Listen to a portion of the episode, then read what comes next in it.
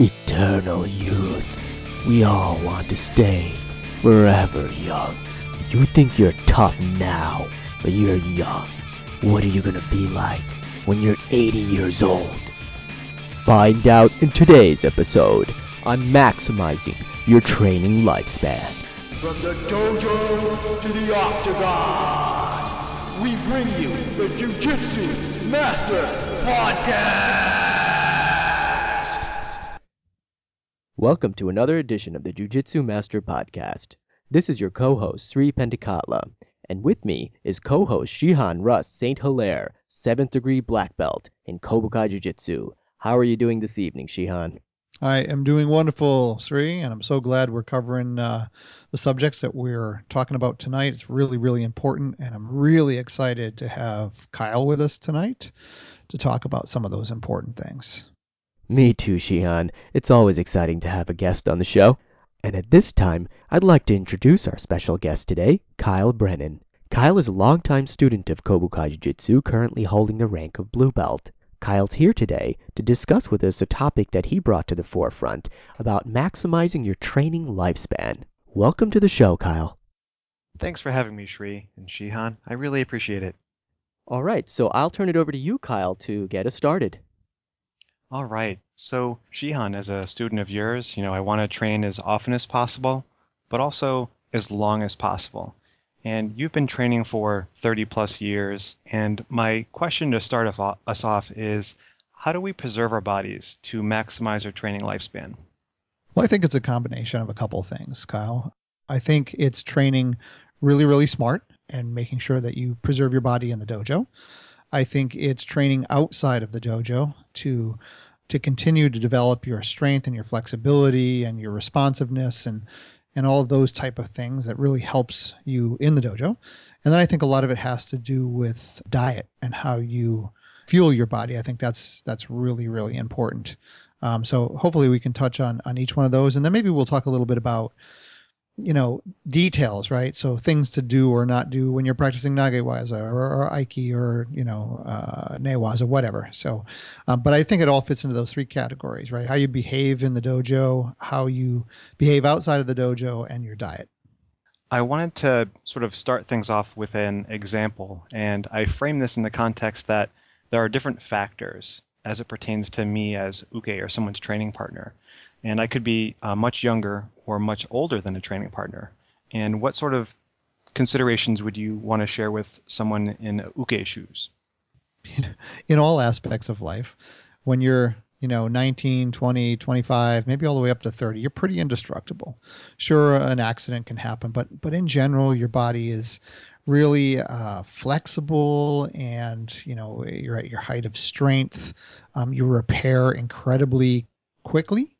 So, you know, even if you do get bumped or bruised or injured or tweaked in class, you you tend to repair really quickly. So, you know, the body is just, it's on your side. And when you get a little bit older than that, when you start moving into your forties and then, you know, later into your fifties, it's it's really different. Your body loses some of its flexibility. So you have to work at that a little bit. And your body also does not repair as quickly. So sometimes it's two or three days that it takes to repair as opposed to just an overnighter where, you know, you did when you were twenty-five years old. But also on the on the positive side, as you get older, your endurance increases, your quality of muscle fiber increases much more than it did when you were in your twenties.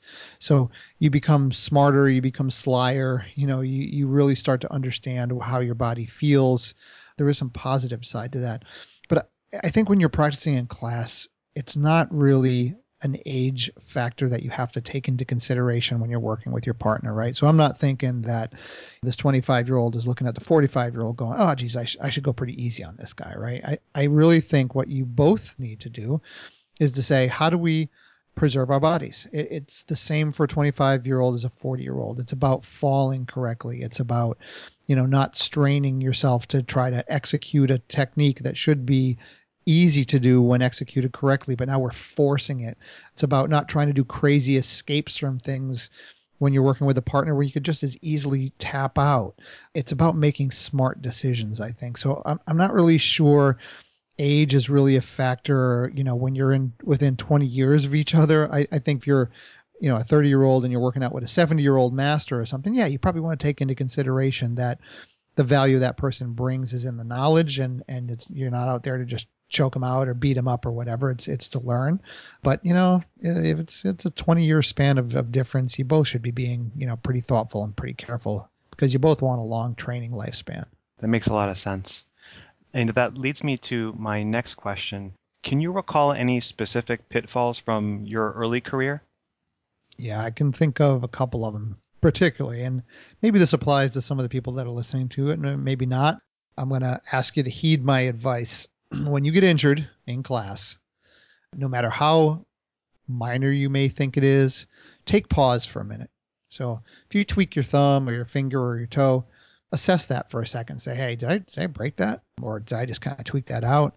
You know, maybe I should ice that. It's not all about being super, super tough. You know, and I'm not talking about having a hangnail or something. I'm talking about, you know, you just you just crunched your hand, or you crunched your foot, or you just twisted your ankle. It's totally worth it to step off the mat, ice that for a couple of days, and then get back in there strong. If you have maybe some more serious injuries like I had, um, where you twist your knee to the point where you have now, you know, torn the meniscus off the bone, or you've bulged a disc in your back, it's smart to stop, right? Right away. Ice the thing. Go see a doctor. Make sure you know what's happening. It's not about being tough or being wimpy. It's about having longevity, because at the end of the day, the people who last longest win. So I can tell you, my specific pitfall uh, were the two last things that I mentioned. At one point, I had hurt my back when I was in my late twenties, maybe early thirties, and I just kept going. I was just like, I'm tough. I can, can pain my way through this, and I just kept doing class. And, you know, that has been a problem that has plagued me to this day. And, um, you know, that's that's thirty-something years later, and it's still a problem. So I, I should have taken care of it at the time. And the same with my knee. I think uh, one time I had twisted it really, really badly. I didn't realize that I had torn the meniscus off off the bone. I didn't actually tear the meniscus itself. I actually removed the whole thing right off the top of the bone. It hurt.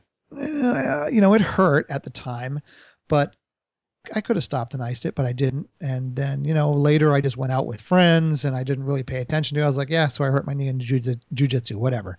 And then I woke up the next morning and it was like the size of a basketball, and it and it was bad. And I ended up, you know, having to get surgery. So it, it's just, don't let your ego get in the way. When you have an injury, get that thing fixed if you want longevity, or that longevity is going to be through sheer will and going through all the pain and, and, and, you know, lasting a long time. But I would have rather have done this without the pain. So please, please take care of yourself if you get an injury.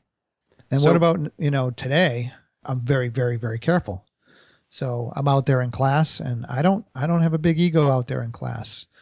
Of anybody of any rank, if they do a technique correct and they st- they're getting to the point where they can tap me out, I don't have to do every single thing I know to escape from that. You know what? If they pulled off a good jujigatami or good udigurami or a good choke, it's so easy for me to just tap out, be extremely happy that jiu-jitsu works for everybody, and then just move on and, and, and not be injured. It's not all about winning sometimes. Sometimes it's just about lasting. Is there anything you do proactively outside of class to stay ahead of potential injuries? Absolutely. I think there needs to be a, a lot of training outside of class.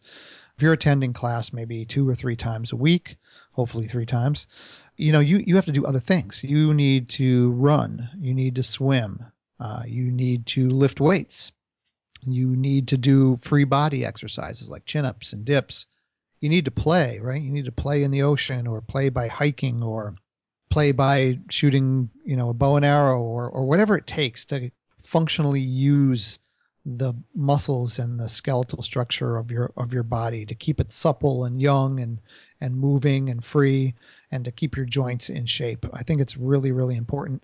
And then as you get older, I really, really would suggest that people do serious weightlifting, really serious resistance training. I go three times a week, and, you know, I really pump the iron, and I do a lot of free weight stuff, a lot of chin-ups, pull-ups, dips, lunges, those type of things, because over time, the joints of your body will deteriorate. There's nothing you can do about that. That that's just how it is.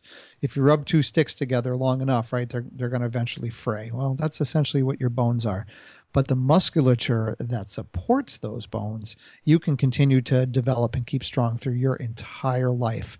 So I really suggest that as you get older, right, as you move into your thirties, as you move into your forties, do a significant amount of, of weight training, because that musculature is really going to support your joints and your flexibility, and it's going to keep you away from injury.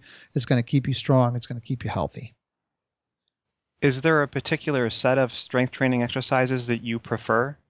They come in categories. I mean, there are, are the basics, right? The real heavy duty basics like squats, deadlifts, bench presses, shoulder press, bent over rows, th- those type of big barbell type movements that really use all of your body, I think are really key.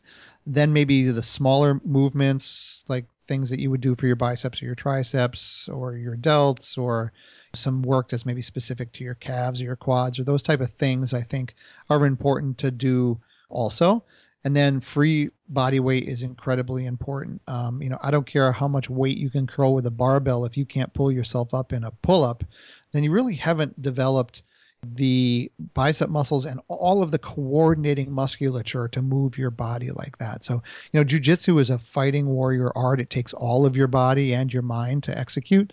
And so I think making sure that you have a good mix of heavy weights, lighter, mo- more concentrated weights, cardio like running, riding a bike, and swimming, free body weight exercises like dips and chin-ups and free, you know, air squats and, and lunges, and then play, right? The play is, is incredibly important, is using all of those muscles that you've developed in, in functional activities. Again, like mountain climbing or climbing ropes or doing a tough mudder or any of those type of things that really taxes the whole body simultaneously. At the end of the day, that's going to give you longevity in jiu-jitsu. You know, what's uh, silly is that, you know, I've been training with you for over five years and I never really paid attention to my, my form when it comes to burpees until recently. And it's, it's, it's paid off. Sure. I mean, there's a couple different kinds of burpees and, and they both have their purpose. Uh, the, the two that I think are the most important are the military burpee and the CrossFit burpee. Um, the CrossFit burpee is sort of where you just really throw yourself straight to the ground and then, you know, jump back up as quick as you can. That'll allow you to get lots and lots and lots of reps, right? You're going to be working your shoulders, your chest, your thighs, your lower back. And then the military one is where you, you know, basically do a full squat, put your hands on the ground, jump back into a straight plank, then do a full push up, come back into the plank, jump back into a squat, and then jump straight in the air. I think those are more isolated movements. Uh, they, they tend to lead to more strength. Um, so they're they're both really important to be able to do well, one for endurance and, and one for strength. And boy, are they the the full body uh, the workout for just an you know an unweight aided type of exercise. That those are great. So I wanted to go back to in the dojo for a moment. Sure. And see if you have any thoughts on. I would classify myself as someone who is not very flexible. Do you have any specific guidelines for individuals like that? Sure. So first thing, I, I just want to address the definition. You know, what it, what is flexible? There's different kinds of flexibility. So I'm going to use myself as an example of, of flexible. I can't do a split. I also, when I do the butterfly stretch and grab my feet, I can't get my knees to the ground, right? So compared to somebody who does that, that may look inflexible. But I also can sit on the ground uh, and fold my lower legs completely to the outside, you know, laying my feet and my lower legs comfortably on the ground and lay all the way backward and don't have any problem with my knees or my thighs at all. And maybe other people would find that to be extremely hard. So it really, really depends on the individual. Everybody's flexible in a different way. What's important is, are you flexible enough to execute what it is you need to execute? So, you know, if you work for Cirque du Soleil, that's going to demand a certain amount of flexibility for you to be successful in that livelihood. If you are a lumberjack, you might need a different type of flexibility than the person who works for Cirque du Soleil. If you're working in jiu-jitsu, you need a different kind of flexibility. And that flexibility isn't the flexibility to be able to kick somebody in the head while spinning through the air or any of that kind of stuff. That flexibility is for you to be able to receive the techniques. Is my wrist flexible enough to accept a kotegaeshi without breaking my wrist? Are my elbows, are my shoulders flexible enough? We get twisted up quite a bit and stacked. Is my lower back and my neck flexible enough to not injure either one of them while I'm working? Um, you know, we do knee bars and we do, you know, uh, heel hooks and ankle locks. You know, are those parts of my body flexible enough that when somebody does that, you know, I don't instantly tear something? So that flexibility goes right along with what do you need to be flexible enough for? It's really the same as fitness. You know, the definition of fitness, it's very, very, very broad. What are you trying to be fit for? So as a jujitsuka, you want to look at that type of flexibility. If for some reason you practice some uh, style of uh, jujitsu that constantly causes you to have to do a full split, I can't think of what that would be, but maybe it is, then that's something that's going to be important to you. But if that doesn't happen on a daily basis and it's not important, then I wouldn't spend a lot of time worrying about it. So it's more like being aware of my, my own limitations when when practicing things in the dojo. Yeah, I would say your first your first focus on flexibility is, can you receive the techniques without getting injured? And the second focus of flexibility is simply in the health of your muscles and your musculature over a long period of time. Perfect. A training partner of mine by the name of John is extremely tall, right. and he He shared with me that he has to jump into his throws when he's working with people that are significantly shorter than, which is basically everyone. Can you go into some detail about why he has to do that? Well, I don't know why he has to do that, but let's talk a little bit about ukemi to start with, right? The falling techniques. And I, and I think this will, in a roundabout way, answer that question. I feel like people in jiu-jitsu and, and maybe judo and other arts like hapkido and stuff that throw people, aikido, um, they think of falling, or they think of ukemi as, as a, a passive thing. So once they learn how to do it, once they learn how to tuck their chin and, you know, have a curved body and slap the ground and keep their feet apart and all that stuff, then they're like, okay, I'm pretty good. You can throw me now. And just by thinking that, they're they're saying that the throwing is the action and and the falling is the reaction, right? It, it's what you do when somebody throws you. And there's a little bit of truth to that, but what I would like people to think of is that ukemi is an activity. It is another set of techniques. It is something that allows you, if thrown, to easily survive that throw and to maybe even take advantage of that throw. So learning to do that with an active mindset and becoming extremely good at falling from all kinds of different angles, even when you don't expect it, is, I think, really, really important as a martial art technique. Because don't forget, when we say that we're practicing self-defense, we're defending against somebody trying to hurt us. And that's not just the dumb street punk trying to punch us in the head, right? If we run into a martial artist that knows how to do a harai goshi or an uchimata or something like that, we have to be able to use our techniques to defend against that, right? To survive that throw. So taking that active position, I think, is really important. I, I don't think anybody should jump for somebody. Um, if you're having to jump simply because that person can't handle your size or weight, then you're probably mismatched as a training partner. Um, but I would say, being able to smoothly and in a very controlled way be able to take a fall from anyone uh, is is really key. Um, but I really I really would discourage jumping into into a, a technique. The um, example that you shared about another martial artist harassing me on the street is something that I had not considered. So thank you very much for that. Oh yeah, no problem. I mean, any good warrior is going to assess the threat level around them at all times. And if you were, you know, living in nineteen seventy-five, the likelihood of you running into anybody that would know how to throw you with, you know, a harai goshi or an uchimata or a Tomoe Nagi or Kubenagi uh, or anything like that, or even being able to, you know, do a triangle choke or an armbar is was incredibly small. You would almost never ever meet somebody like that. But here we are, we're in we're in the two thousands, and people have been grappling now for twenty or thirty years very actively across the, the world. And so the likelihood of you running into somebody that might know how to do something like that is, is significantly increased. So, you know, you as a good martial artist and a good warrior are always prepared for whatever that enemy might be. Again, keeping that in mind and thinking of your falling techniques as active self-defense is really key for success on the street. Would you lump being heavier or lighter into the same category as practicing ukemi as an active mindset?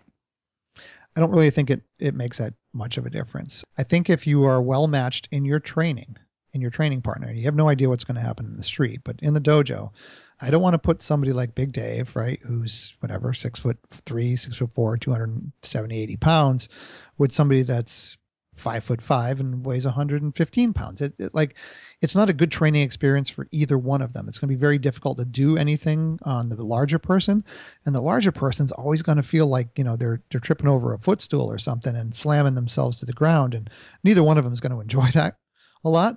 Training in the dojo is about enjoyment and having a great time working out with your partner, so I would make sure that those are partnered up correctly. Probably not something a bigger person is going to have to worry a hell of a lot about in the street, that somebody that much smaller than them, I'm talking about somebody that's training in jiu-jitsu, a large person, is going to be thrown by a much smaller person, right? They're they're definitely going to be able to control that situation and disengage. But again, it's about partnering the people correctly so that the falling feels natural and it's not damaging and it's not painful. Right, right. That makes sense. And I will also say, because gravity is not on your side if you're a bigger person, you have to become better and better at, at falling, because, you know, simply your mass, you know, hitting the ground is hitting with more force. So you really have to make sure that your falling technique is, is excellent and that you really can absorb the strike when you, when you hit the ground in your body in a non-damaging way that you can do it over and over and over again for years. So let's talk specifically about the diving roll, or maybe evolve up to that. What advice would you share with a white belt who's jumping a short distance versus like a blue belt who's jumping a very long distance? Sure. So let's talk about rolls a little bit, and then I'll work my way up to the diving roll. So in ukemi, we have backward roll, we got forward roll, we have kneeling side fall. We have those things where you're essentially, you know, rolling in some direction. Those are really about two things. Those are about your body becoming familiar with the ground in a way that protects the sharp, sharp corners of your bodies, like your elbows, your shoulders, your knees, your hips, you know, your head, from striking the ground in a way that's damaging. And it's also about managing your, your spine, right? Everything from your neck to your sacrum, it's about making sure that that stays uninjured, it stays round, it stays flexible. That's really what rolls are, are all about. Some of the rolls, especially your forward rolls, are, are a little bit about being able to receive techniques like uke waza or yoko wakare, right? It's a way to survive those throws instead of landing straight on your face. Dive rolls, on the other hand, are useful to a point from a self-defense aspect, right? If you can hop over like two people and do a dive roll, you've probably reached the max that you're going to need for covering some kind of distance. So I'm talking about, you know, maybe you're in a fight and, you know, you're getting cornered and the only thing you can do is like jump over this four foot wall and you have no idea what's on the other side. So you're really thinking, I'm going to, I'm going to dive roll over. Like that makes some kind of sense. Or you're in the fray with a bunch of people and you gotta, you gotta kind of lose your balance. And then you're like, man, I got to roll out of this. That that's okay. When we start talking about jumping over four or five, six people, I'm going to tell you that's for pure entertainment purposes only. And it is entertaining. I mean, it's, it's, it's a great challenge to be able to say, wow, look at the distance I can fly through the air and I can end up in a, in a roll and I can do it safely. And it's a great confidence booster, but is it truly, truly necessary for real life? Probably not. That being said, being able to roll quickly, having your mind be able to understand that a roll is instantaneously necessary and being able to position your body so quick that you can absorb that type of motion is really, really key. If you ever had to roll out of a speeding car, or if you, you know, were suddenly, you lost your balance and you're falling down a hill, or something where you have to quickly, quickly react and realize that a roll is far better than just, you know, like scraping your face along the ground. That's key for survival and for self-defense. Jumping over five people, prob- probably not that much. If you like to do that in the dojo, I mean, it takes a while. It takes a long time, right? I, I would say a couple years to get comfortable with two people or three people, maybe five, six years before you're comfortable with more than that, because it takes such a, a large amount of confidence to realize you're going to throw your body through the air, and then you've got to roll out of it. So I just wanted to put some reality against that. Switching gears slightly, if we were to talk about preserving our body or, or joints in the context of Aikijutsu, where would you start for a white belt and then progress up to a blue belt? I think the most important thing to do early on, both in Jiu-Jitsu, Aikijutsu, ne-waza, is to not be resistant while you're learning the technique. It's easy while you're working with another white belt and they're trying to twist your wrist or, you know, bend your elbow or something to give them some muscular resistance to show that they're quote unquote not doing it good enough or right or whatever. But the reality of it is you're also risking injury to yourself. Uh, and that's just not worth it. It is not worth it. I mean, joints are essentially a bunch of floating bones, you know, held together by some cartilage and, and tendons and muscles, and messing with that, I'll tell you, in the long run, for somebody that's done this, you know, I'm, I'm moving into my thirty-sixth year now. It's it's really not worth it. You got to play a smart game. So it's much better to learn how to become a good uke, to know how to fall correctly from everything, to not give resistance, and to just work with your partner. That is going to save your joints. Now, as you move up into higher ranks and you're a high-level blue belt or you're moving into brown or whatever, there is an appropriate level of resistance, and your instructor can help you with that. But at the beginning, you know, you're first year or two, don't ruin your joints by just trying to prove that uh, you can, you know, make that other person fail at their technique. Just just work together and learn the techniques. Would you consider someone coming in off the street to like pose risk to others within the dojo? Yeah, absolutely. I mean, the new person that comes in the dojo is the most dangerous person. That whole concept that we use in our dojo, and it's used in other dojos, of the congratulatory throw when somebody gets promoted, is really just about congratulating them for a good test and for being promoted, but also giving them the kind of the wink of the eye, thank you for all of the throws and injuries and stuff that, you know, you as the senior person received as they were learning coming up. So yeah, the new person's the most dangerous until they really understand how it all works, how the techniques work, how to fall correctly, how to respond correctly. An instructor has to be incredibly wary of what that person is doing at every moment, not only for that individual person's safety, but also for the safety of other people in the dojo. The congratulatory throws make so much more sense now. I think at its most extreme, I'd be curious to get your thoughts about randori and other forms of unrehearsed activities within the dojo and how to preserve our bodies there as well. Sure. So, I mean, I think you have to realize that randori and ne-waza, right? So standing up practice, free practice where you're trying to throw each other, or ne-waza, you know, rolling on the ground, is a training exercise. It does not reflect your self-defense ability. It is a training exercise, allowing you to try your techniques against someone who is giving you resistance. But resistance goes to a certain point, and then it's just simply not safe anymore. Like I mentioned before, you know, if somebody's executing a technique well on me, I might as well just tap uh, instead of risk injury. So if, if they're making a mistake, if they're leaving a big opening, yes, I'm going to use the appropriate escape from what they're doing. But if they're essentially doing it right, it's better that that person learns that they were doing it right and I tap out and we just get up and slap and, and move on. The reason people don't do that is ego. They want to win. Well, you know what? The enemy isn't in class. It's out on the street. And if you're all bumped and bruised and tweaked and your knees hurt and your back's killing you and you can barely turn your neck to the right, and then somebody really attacks you on the street, you're going to be in the worst shape possible to defend yourself. So, you know, let's not ruin yourself in class. Go out there, have fun. Yeah, sure, train hard, right? But also take your own body into consideration, take the body of your partner into consideration, keep a certain level of, of safety and even levity to it, right? Just have a good time out there training, learning the timing, learning how to trick your partner into getting thrown or to getting submitted. I think that's really, really important. When you're doing unrehearsed self-defense, so that is where the person is just attacking with street attacks and you're defending with jiu-jitsu, I think one of the things you have to keep in mind is you are training about what you would do to a real person on the street. And I and I know, especially at the lower ranks, we get to this point where we imagine ourselves walking down the street and, you know, there's that guy in the alleyway and he's going to come out and he's going to grab us. And what, what am I going to do? Or I'm at a bar, you know, when somebody grabs the back of my jacket, you know, how am I going to take him down and just like kick his ass? But reality is not that cool. Reality of a fight is not that cool. You really don't want to be in a fight to start with.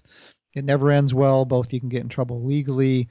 You know, you want to think to yourself, if somebody was attacking me, what would be the minimum I could do to effectively control this person, take them to the ground, make the altercation stop, save myself or my loved ones from injury with the minimum amount of damage to that person? It's not appropriate for me that if somebody grabs me by the jacket and they punch me a couple times in the head, for me to do a throw with a neck break at the end. That's just, it's just not an appropriate response. When you're doing that unrehearsed self-defense, think simple. What am I going to do if some guy really grabs me or somebody really hits me? I'm going to keep it simple. I'm going to keep it clean. I'm going to take that person to the ground. I'm going to control them and make them stop fighting with me. I think if you keep that in mind, you can really reduce injuries. Gotcha. So if you encounter the training partner who maybe doesn't honor a strike because I didn't want to knock his teeth out, that's would be a good example of something where, as Tori, I would just move on? I think so, too. And I think a good instructor is looking, they're watching that, and they need to maybe even stop it sometime and say, listen, man, there's only so real we can get here, right? Some guy taps you in the face there, that represents them socking you in the face. So you can't just pretend that it's nothing, right? We, you really got to be like, okay, I just got, I just got hit in the face, because if you want to turn it into a real fight, it's going to be a real fight. And then somebody's going to get hurt, but you know, the enemy's not in the dojo. Again, we're just training. So train the best you possibly can. And a lot of it has to do with the uke, right? The attacker. You have to be a good attacker. You got to keep the motion going. You got to keep that other person thinking. You're not trying to be overly resistant to every single thing that they do. You're just in there. You're fluid. You're making them think. You're making them train. I think that's what makes a really good uke. So it's almost like uh, being a good uke is its own sort of concept, sort of like how you were getting back to ukemi being a active mindset. Absolutely. And if this helps anybody remember how to stay safe and how to train appropriately in class, remember that what we call that other person, that person that's on the other side of you, in English, we call him your training partner. Emphasis on the word partner. You guys are working together to become really good at self-defense. You're not working against each other. That he or she is not your opponent. They are your training partner. You both come to a place many times a week so that you both can become better at the art. So being re- you know, overly resistant or being really egotistical is not being a partner. And if you want to use the Japanese word for the person who gets thrown or is being defended against, it's uke. It's a receiver. It's the person who is the receiver of the techniques. So you have to be willing to receive those techniques in order for your, for your training partner to be able to train effectively. So just remember that partnership in the dojo. I'd like to switch gears again and go back to outside of class. You'd mentioned early on that there were three facets to uh, your philosophy. And I'd like to talk a little bit about like body maintenance. So some of the basics. So um, cutting your nails, skin disease and cleanliness, uh, considerations regarding hair. Yeah, that's a good one for you, Kyle. For anybody who's listening to this, Kyle joined the dojo with an abundance of hair. He has since found that that was not useful to him. So you know how Thanks, that works. Thanks, Big Dave. Yeah, so I, I think some real basics are, are super important, right? Number one, keep your body clean. You're in there. You're sweating a lot. Take your showers. Wear your deodorant. You're a partner, right? Nobody nobody wants the funk. And wash your gi. I wash my gi after every single class. You know what? They're going to wear out after a few years. You buy a new one, but wash it. Nobody nobody wants to be uh, you know, held down in Kameshi Ogatami or something and just smelling the super funky gi. I think that's that's really important.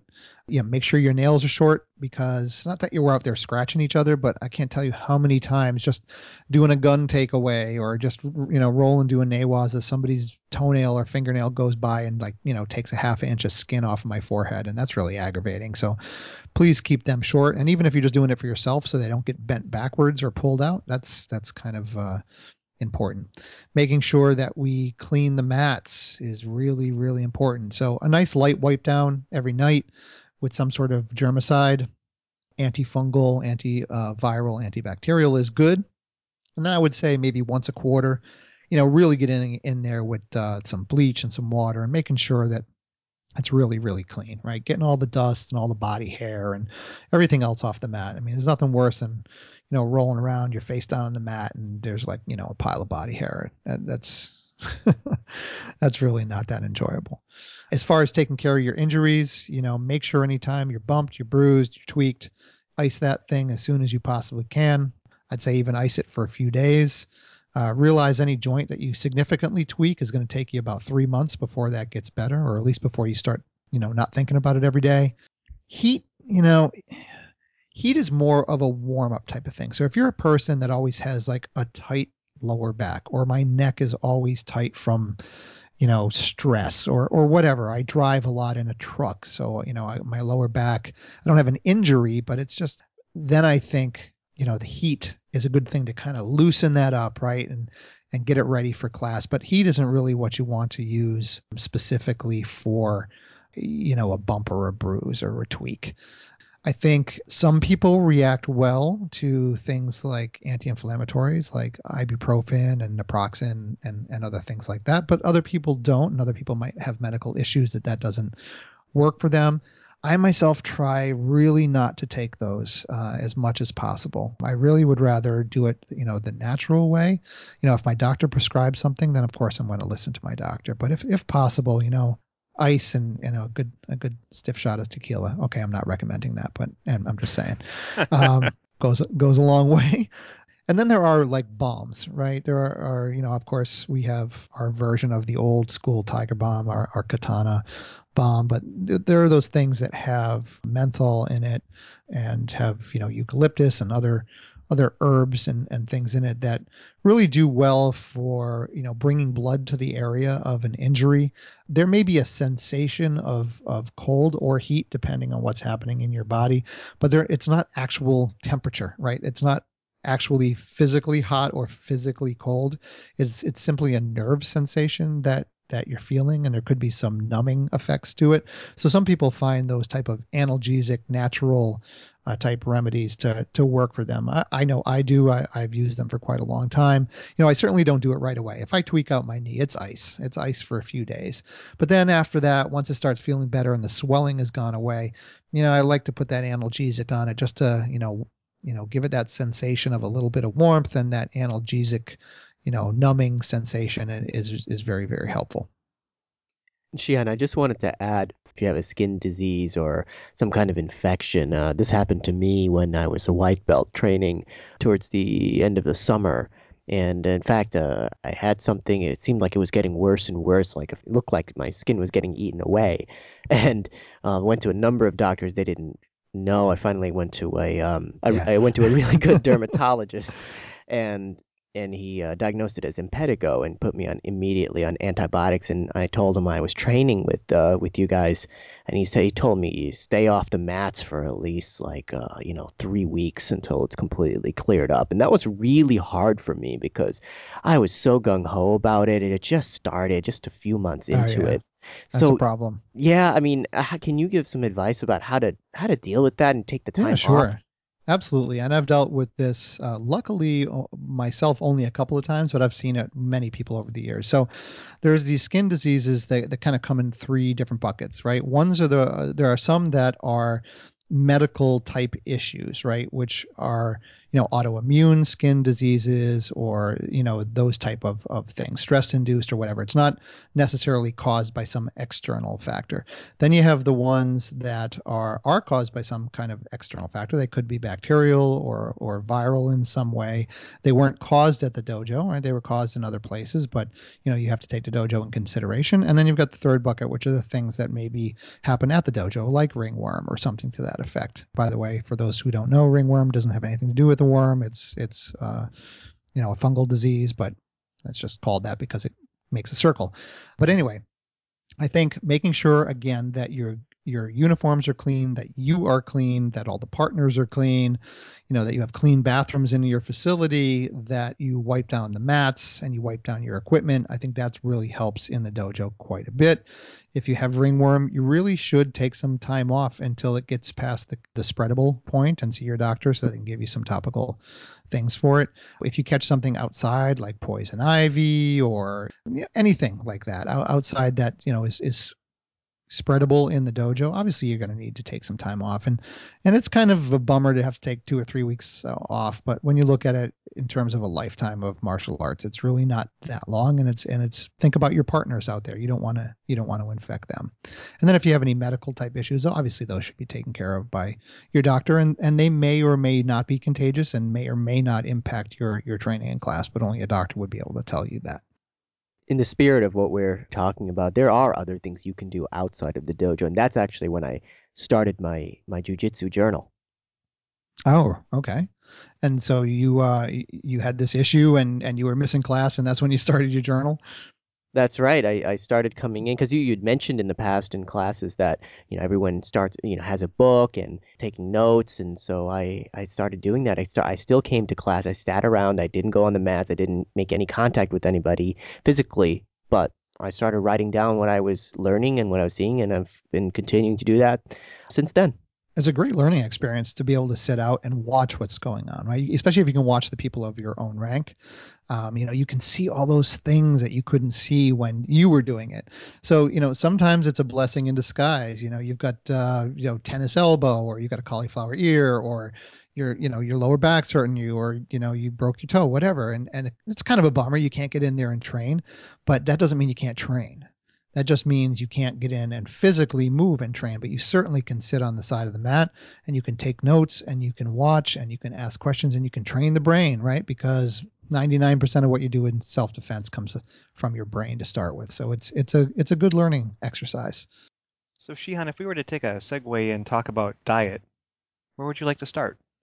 Well, I think diet is incredibly important for fitness and longevity. Everybody's diet and what their body needs is different.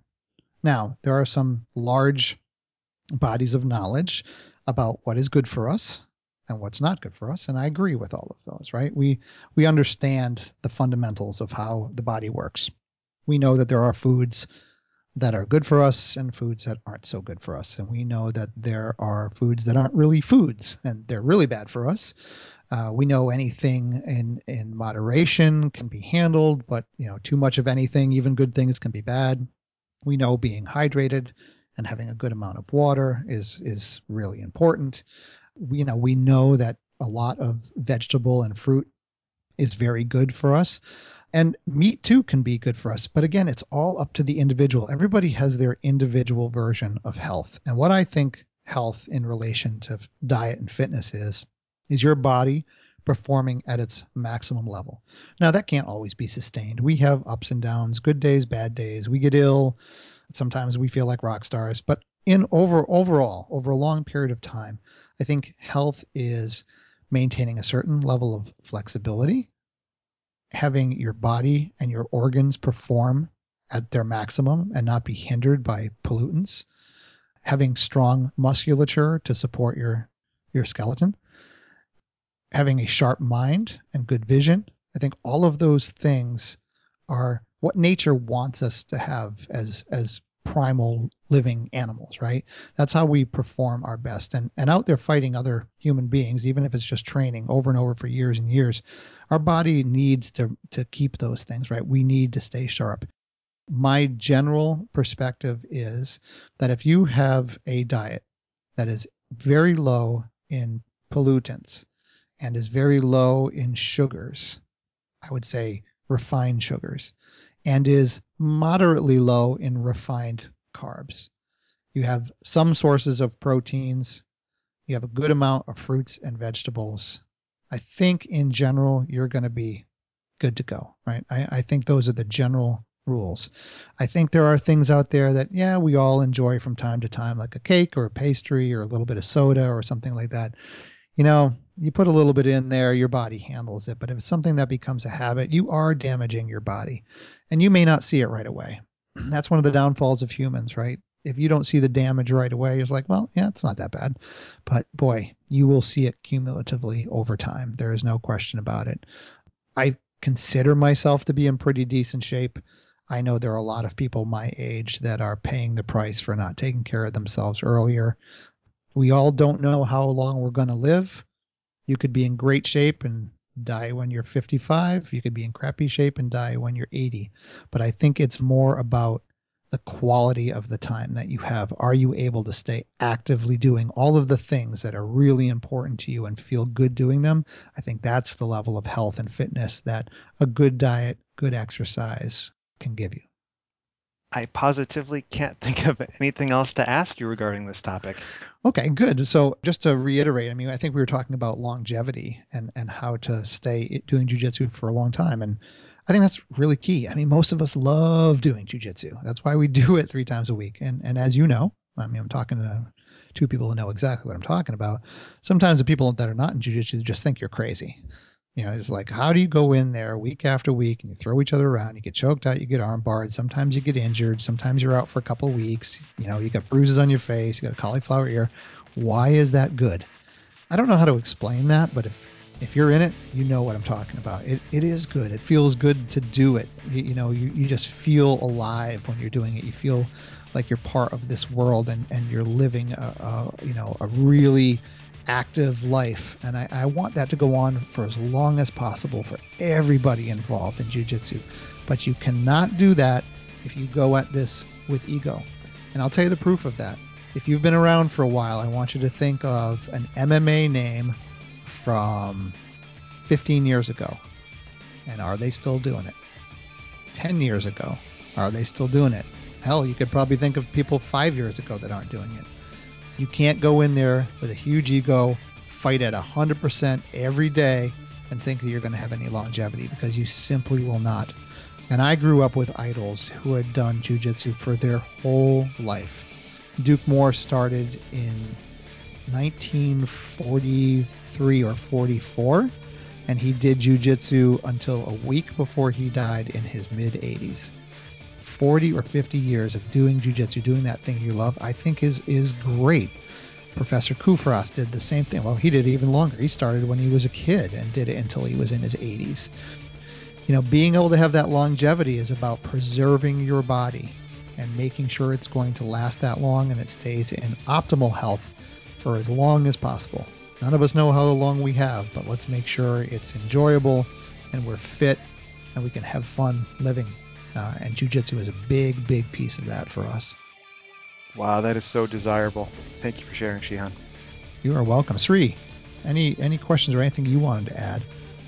No, Shihan, this has been very inspirational, so thank you very much for sharing your background. Yeah, you're welcome. And I, I know this wasn't focused on technical and wasn't focused on self-defense or any of that sort of thing, but I think it's really, really important for anybody that practices the martial arts, especially jiu-jitsu, to think about this a little bit.